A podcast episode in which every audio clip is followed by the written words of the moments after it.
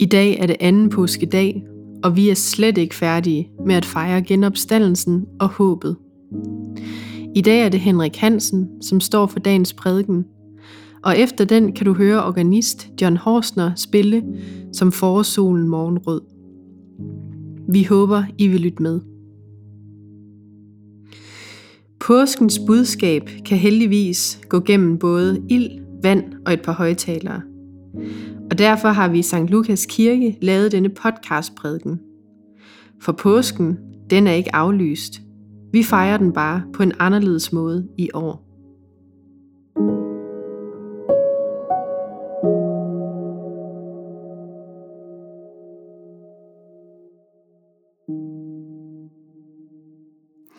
Den første læsning, der hører til dagen, står i Salmernes bog. Herre, du min tilmålte del og mit bære, du sikrer min lod. Målesnorene tildelte mig herlige steder. Jeg kan fryde mig over min ejendom. Jeg vil prise Herren, som råder mig. Ja, om natten får jeg vejledning i mit indre. Jeg har altid Herren for øje. Han er ved min højre side, og jeg vakler ikke. Derfor glæder mit hjerte sig, og min sjæl jubler. Ja, mit læme skal bo i tryghed. For du vil ikke prisgive mig til dødsriget. Din fromme vil du ikke lade se graven. Du lærer mig livets vej. Du mætter mig med glæde for dit ansigt. Du har altid herlige ting i din højre hånd. Den anden læsning, der hører til dagen, skriver Paulus i sit første brev til Korintherne. Når det prædikes, at Kristus er opstået fra de døde, hvordan kan så nogen af jer sige, at der ikke findes nogen opstandelse fra de døde? Hvis der ikke findes nogen opstandelse fra de døde, er Kristus heller ikke opstået. Men er Kristus ikke opstået, er vores prædiken tom, og jeres tro også tom. Vi kommer så også til at stå som falske vidner om Gud, fordi vi har vidnet imod Gud, at han har oprejst Kristus, som han altså ikke har oprejst, hvis døde ikke opstår. For hvis døde ikke opstår, er Kristus heller ikke opstået. Men er Kristus ikke opstået, er jeres tro forgæves. Så er I stadig i jeres synder. Og så er også de, som er såret hen i Kristus, gået fortabt. Har vi alene i dette liv sat vores håb til Kristus, er vi de yngværdigste af alle mennesker. Men nu er Kristus opstået fra de døde, som førstegrøden af dem, der er såret hen. Den sidste læsning, der hører til dagen, står i Johannes evangeliet.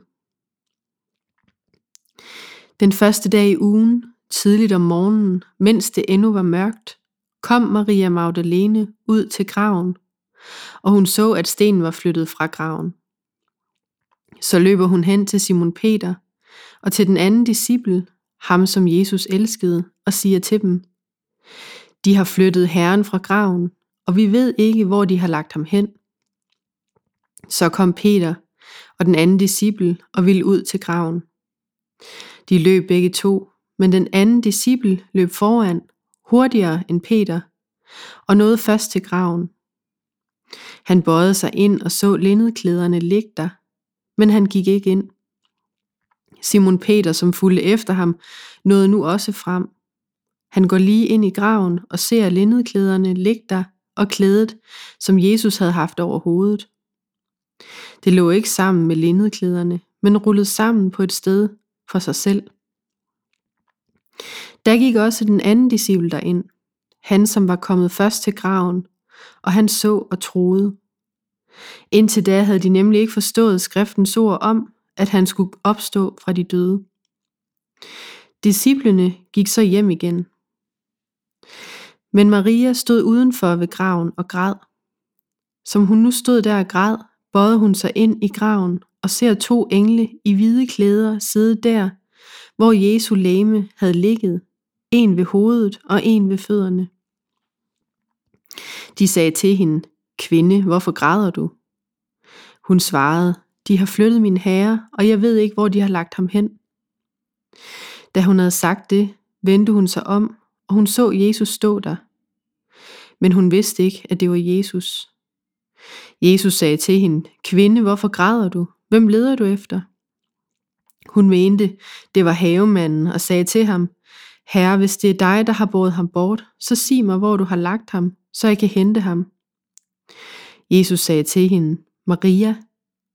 Hun vendte sig om og sagde til ham på hebraisk, Rabuni, det betyder mester. Jesus sagde til hende, Hold mig ikke tilbage, for jeg er endnu ikke steget op til faderen. Men gå hen til mine brødre og sig til dem, jeg stiger op til min fader og jeres fader, til min Gud og jeres Gud. Maria Magdalene gik hen og fortalte disciplene, Jeg har set Herren, og han havde sagt dette til hende.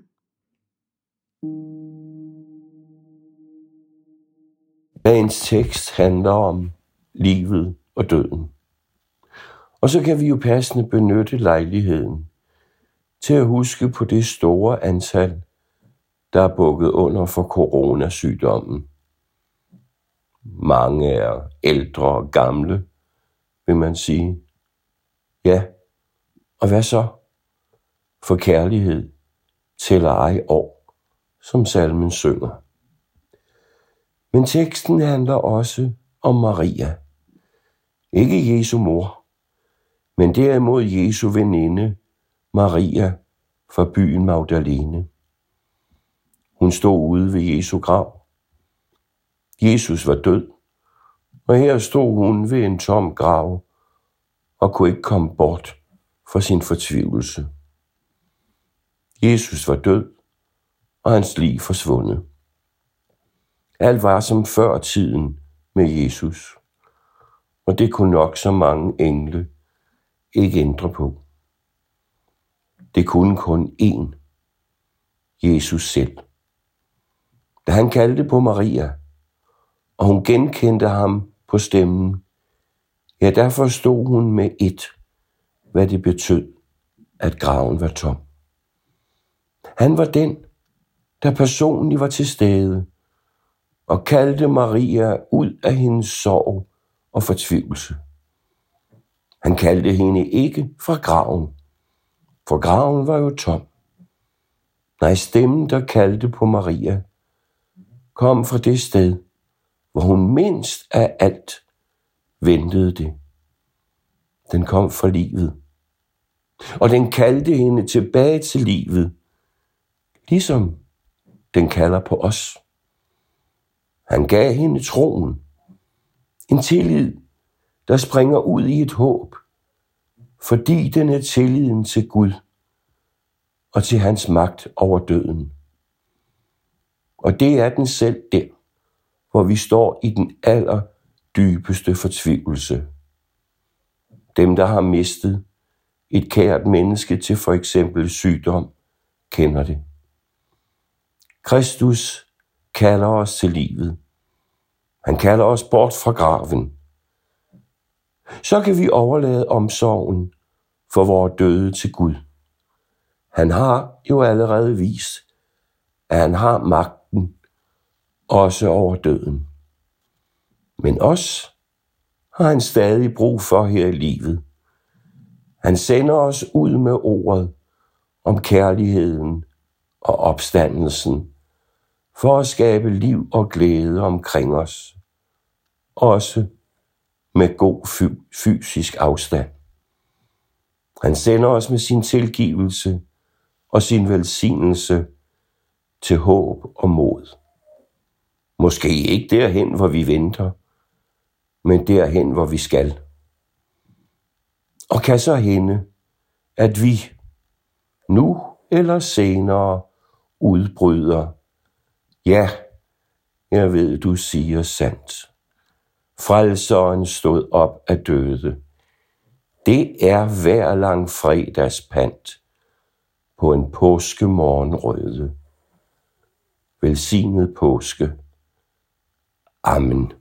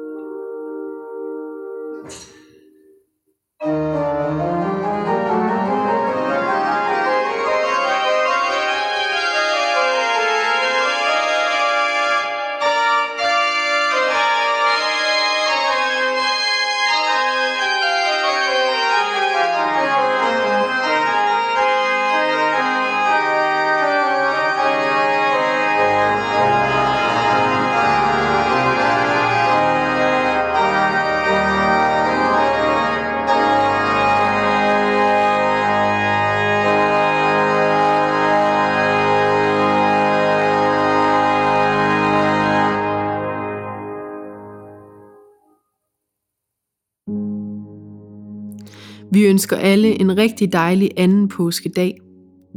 Pas på hinanden, og lad os blive ved med at stå sammen, bare med lidt større afstand, end vi plejer.